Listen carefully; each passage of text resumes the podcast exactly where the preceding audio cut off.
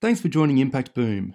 On this episode, definitely reach out to people. So for me, I knew that I had to find mentorship or a tribe early. I didn't have the finances to do that. So I thought, nurse, I'll stick to the health industry. But then I thought, look, I also need to look at what other entrepreneurs are doing. How are they solving problems?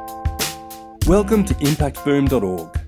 We search the globe to find the people, stories, ideas, and inspiration to help you create maximum positive impact. Each week, Impact Boom brings you thought provoking interviews with world leading practitioners passionate about creating positive social change. These designers, social entrepreneurs, educators, innovators, thinkers, and doers share their projects, initiatives, thoughts, and insights on creating a better world. You can find all the stories, links, and other great content at impactboom.org. Follow us on Facebook or Twitter for the latest updates, or subscribe to the newsletter or on iTunes. Thanks for listening to episode 371 of Impact Boom. My name's Tom Allen, and I'm passionate about bringing you the latest interviews and insights to help you create positive social impact. Today, we're speaking with Sonia Martin. Powered by a passion to increase connectivity and decrease stigma around homelessness, Sonia Martin had a vision to step up and tackle homelessness head on, providing access to quality healthcare for thousands of vulnerable Australians. In 2018, Sonia had a dream to take healthcare to the streets. Sonia sat with people on the streets who had been disengaged from healthcare for up to 30 years, listening to their stories and their worries.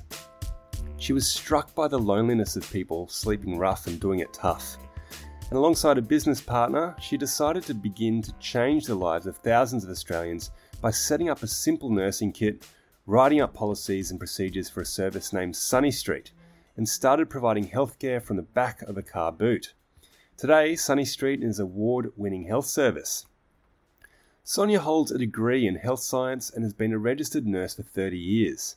In 2022, Sonia was the recipient of the National Outstanding Leadership Award in Entrepreneurship. In 2021, Sonia was the winner of the Health Minister's Nursing Trailblazer Award in Australia and was nominated as Australian of the Year in 2020. She's always felt driven to help others, and through a nursing career, she has been successful in accomplishing this humanitarian goal. Sonia is a courageous leader, inspiring generations of women and nurses as she continues to pave the way in healthcare innovation, positively affecting the Australian healthcare landscape and leading with a philosophy of kindness. Sonia's passionate about learning, collaborating, and innovating in the Australian primary healthcare space for vulnerable populations. And it's fantastic to have her on the podcast here today.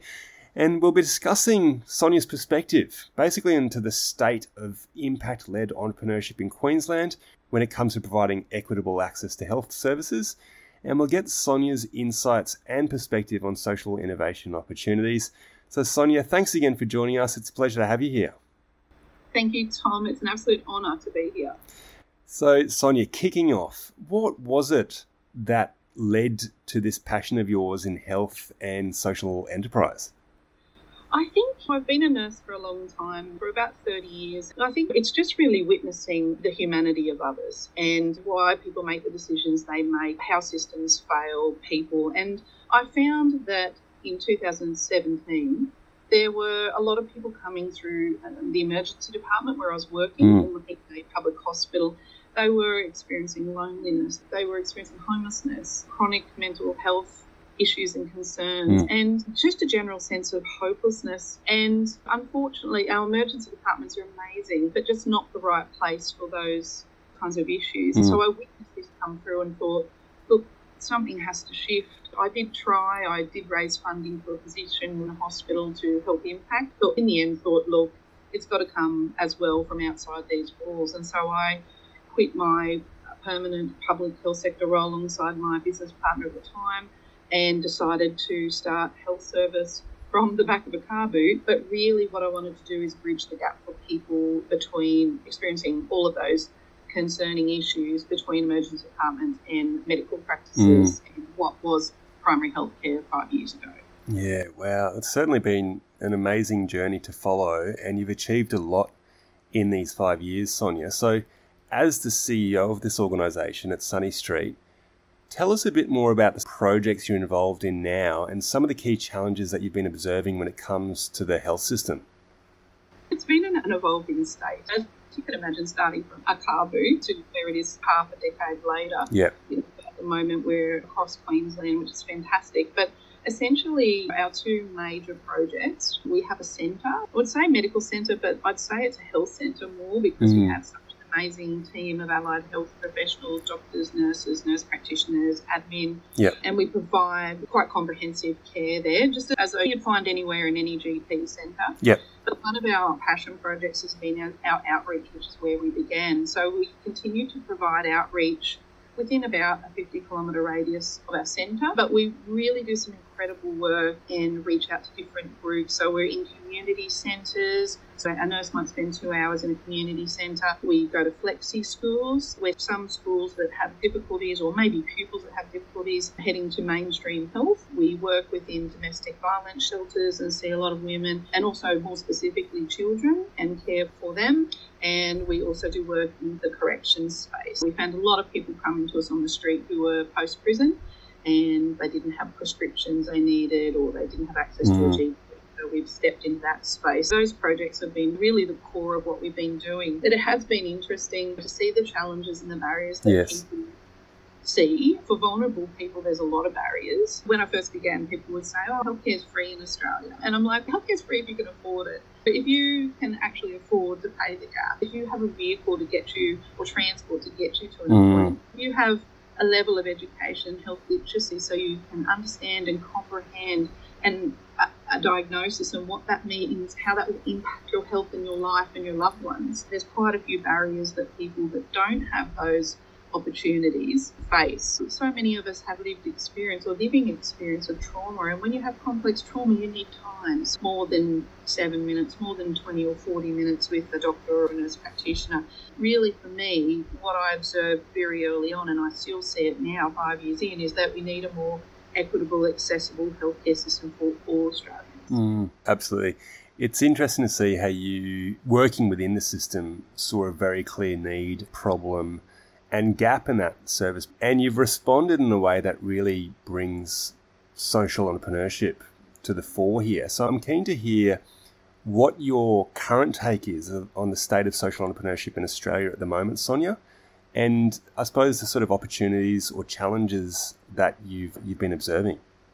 Oh, I'm really excited about social entrepreneurship in Australia. When I began five years ago, it was a really interesting space. I'd actually never heard of a social enterprise. I had quit my job and I thought, what I want to do is provide healthcare for people who are vulnerable, experiencing vulnerability. Yeah. And I thought that's benevolent work, so it should be a charity.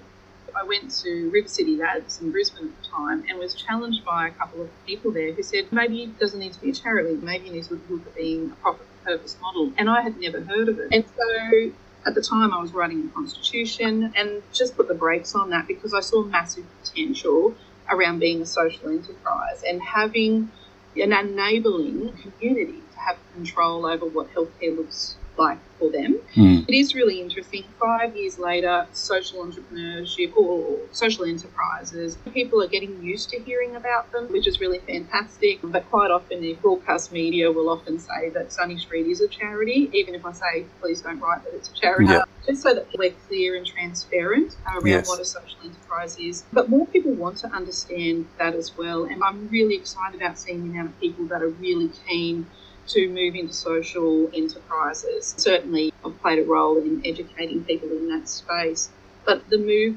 away from more traditional models and having a company that provides profit but also purpose is absolutely changing the communities. Mm, totally.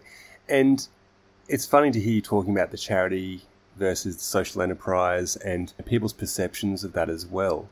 Mm. We've certainly seen quite a few people coming to us talking about how they might be able to build in more sustainable revenue streams and hence why social entrepreneurship can be attractive to some.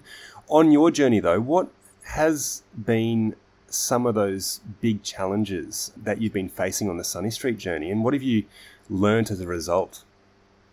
Yeah, sure. Sustainability is a cracker, isn't it? It's, it's Mm. always an issue. And I think because we're not a charity, it almost would have been a little bit easier if we were because corporations look to support us and we don't have DGR status or we're not a Sure.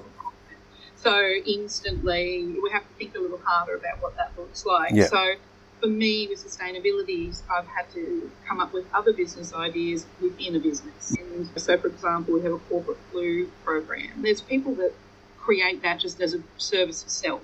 Yes. So for me, I've had to come up with different business ideas.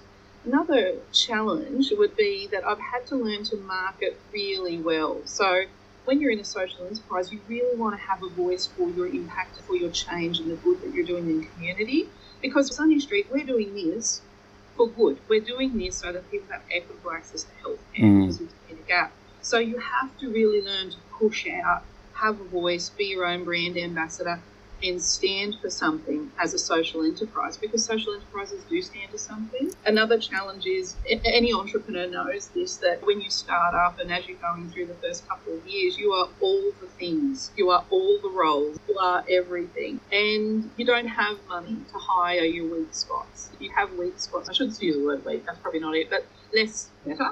that's Yeah. bad grammar has uh, really bad, if you have really not great skills in social media, then it's just tough. You don't have the funding, you don't have the money. You find yourself in a position initially, and it's a real challenge when you're trying to create that impact Yeah. to actually head into that space and start to get sustainable enough and market yourself well enough so that you can start to hire into where you actually need that assistance. Mm. They're major challenges, and I think the final challenge is resilience. You find out pretty quickly how resilient you are as a businesswoman or person. You've got to get up, you've got to show up as much as possible, and you have to be kind to yourself some days. If you can't, then you just can't. But as a social enterprise and an entrepreneur, initially it rests on you. There's a lot of challenges, but uh, there's a lot of opportunity as well.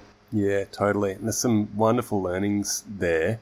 I'm wondering for all of those social entrepreneurs or those that are aspiring to tackle a problem of some sort with this sort of response, if you have any other advice for them, because you've spoken about those key challenges there, what would you say to those social entrepreneurs listening?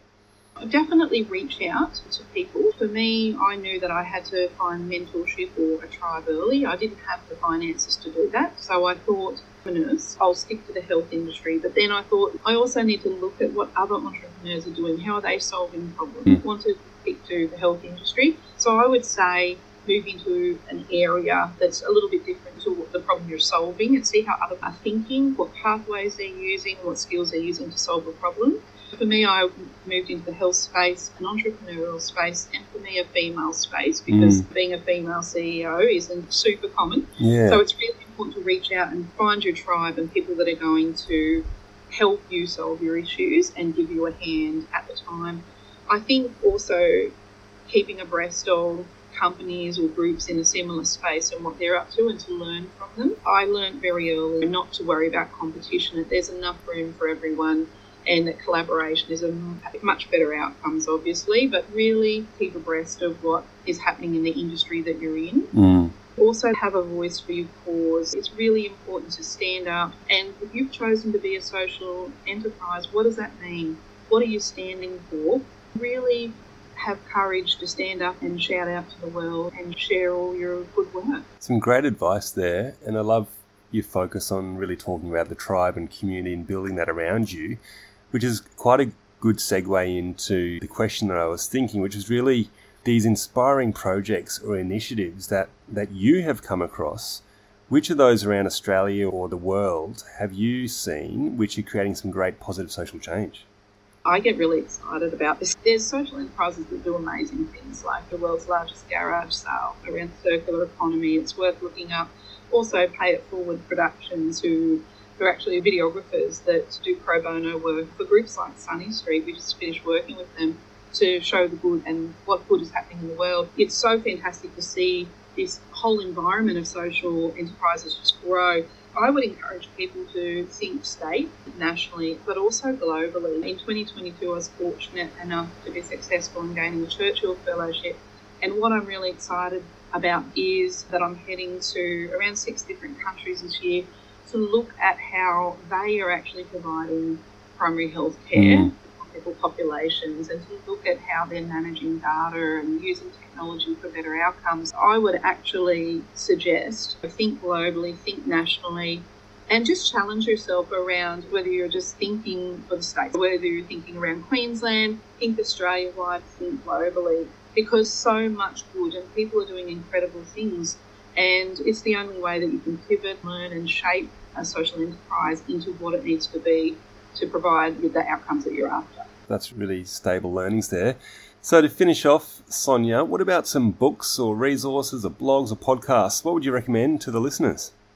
Oh my gosh, I read so much. I think I read about a book a fortnight. However, a little bit of a broad range comes to mind. There's a fantastic book. It takes an hour and a half to read. It's called QBQ, Question yeah. Behind the Question, by John Miller. It's actually really fantastic. It talks about going the extra mile. Really great to read if you've got employees and even for yourself. I did read The Four Hour Work Week, which is an interesting read, but I did appreciate its concept of retiring early and the change in I guess, mental state around when you have a week on weekends. Yes. Consider you're retiring early. I love that. But this is a bit cliche, but Brene Brown's Atlas of the Heart just helped me understand all the different feelings and emotions that I had around starting up around my frustrations, around resilience, all those kinds of issues. There was a fantastic book by Joan Garrett. She's a nurse in the US called One Life Lost, Millions Gained. It's about how she actually set up a telehealth service for airlines. It goes through her entire journey as a businesswoman, it was really worth it. Of course, I watch movies like Founder, Steve Jobs, The Pursuit of Happiness, Joy.